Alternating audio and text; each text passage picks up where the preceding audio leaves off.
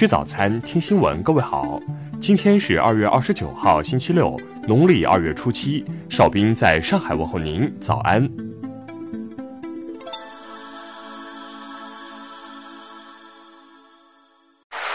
首先来关注头条消息：新冠病毒除了呼吸道传播以外，是否还有其他途径？这一直是科研人员关心的热点问题。浙江大学沈烨教授团队二十六号发表的一项研究显示，在研究的新冠肺炎患者样本中，存在一名结膜炎患者的眼泪和结膜分泌物样本在核酸检测中出现病毒阳性结果。目前，该患者通过抗病毒综合治疗，整体治愈的情况下，结膜炎症也转好。再次检测眼部病毒转阴。对于患者是如何因新冠病毒发生眼部结膜炎症的？科研人员表示，仍在持续研究。沈烨介绍，通过这项研究可以得出以下结论：一、患者左眼结膜炎与新冠病毒有关；二、存在眼部传染新冠病毒的风险；三、呼吸道可能不是新冠病毒传播的唯一途径。沈烨还表示，这项研究的现实意义在于提示医护人员在检查可疑病例时，除了佩戴口罩外，还需要佩戴护目镜。下面来关注国内方面的消息。国家卫健委昨天表示，目前已有三点六万新冠肺炎治愈患者出院。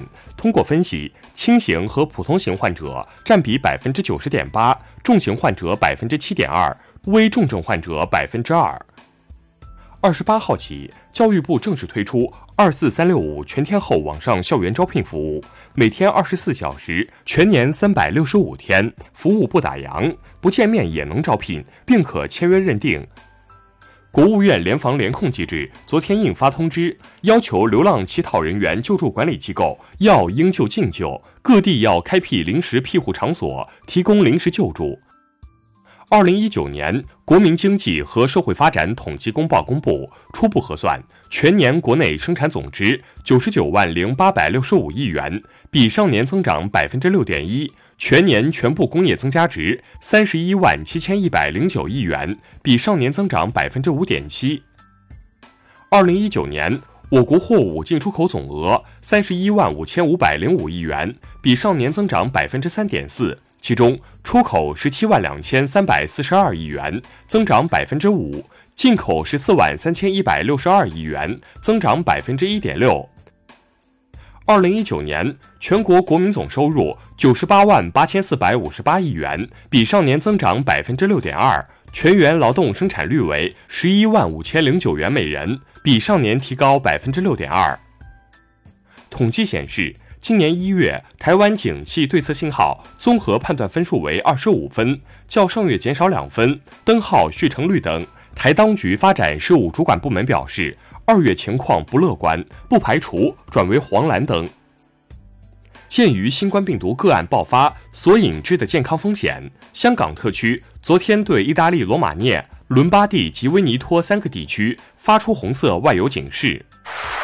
下面来关注国际方面的消息。伊朗卫生部长纳马基二十八号表示，下周将是伊朗新冠肺炎的爆发高峰期，呼吁全体民众减少出行。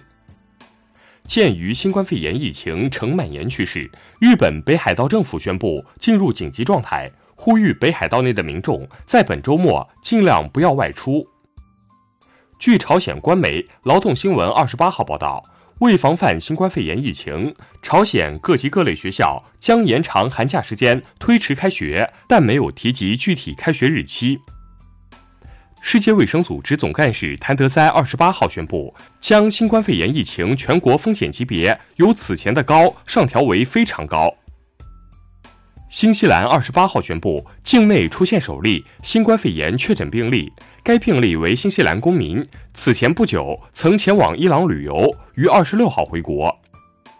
二十八号，日本文部科学省下发通知，要求全国各级学校自三月二号起至春假前停课。日本厚生劳动省将提供儿童保育设施和保育中心，以应对停学措施。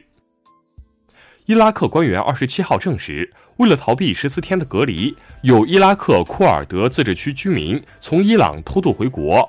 为了防范输入性感染，伊拉克已经关闭与伊朗的国境。美国政府近日放宽了对伊朗的制裁，允许伊朗购买医疗物资与食品，用于应对该国境内不断扩散的新冠疫情。下面来关注社会民生方面的消息。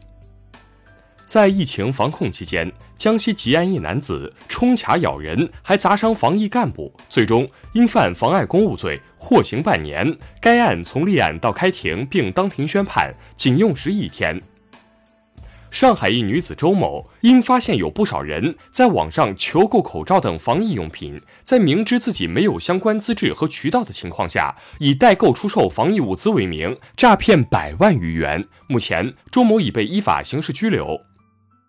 四川凉山一男子杨某未经允许擅自安装粘网抓捕野生动物，并食用过包括蝙蝠在内的野生动物。目前，其已被居家隔离，进行疫情防控观察，案件还在进一步侦查之中。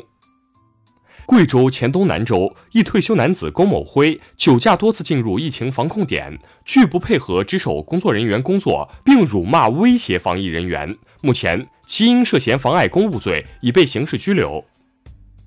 天津一男子朱某不想承担对母亲及岳父的赡养义务，竟编造二人感染新冠肺炎的谎言，多次拨打幺幺零报警。目前，朱某已被警方刑拘。最后来关注文化体育方面的消息。孙杨昨天就遭禁赛作出回应，称对裁决结果愤怒，已委托律师上诉。随后，他在微博晒出兴奋剂检测当日信件视频，否认暴力抗检。亚足联官方昨天宣布，原定于三月六号和十一号进行的中韩女足奥运赛附加赛延期至四月九号和十四号。